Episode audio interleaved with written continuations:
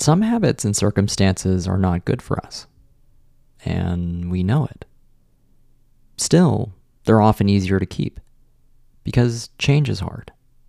Leaving comfort is hard, especially the more ingrained the habits and circumstances are into our lives. On the other hand, choosing short term discomfort seems like a rather small price to pay. A bargain, really, when we consider the opportunities for personal growth that change creates for us. When you're faced with a difficult change that you know in your bones is necessary for your growth, consider this question and bit of advice from Dr. Jenny Wong. What is the cost of not changing? As someone once said, what you are not changing, you are choosing.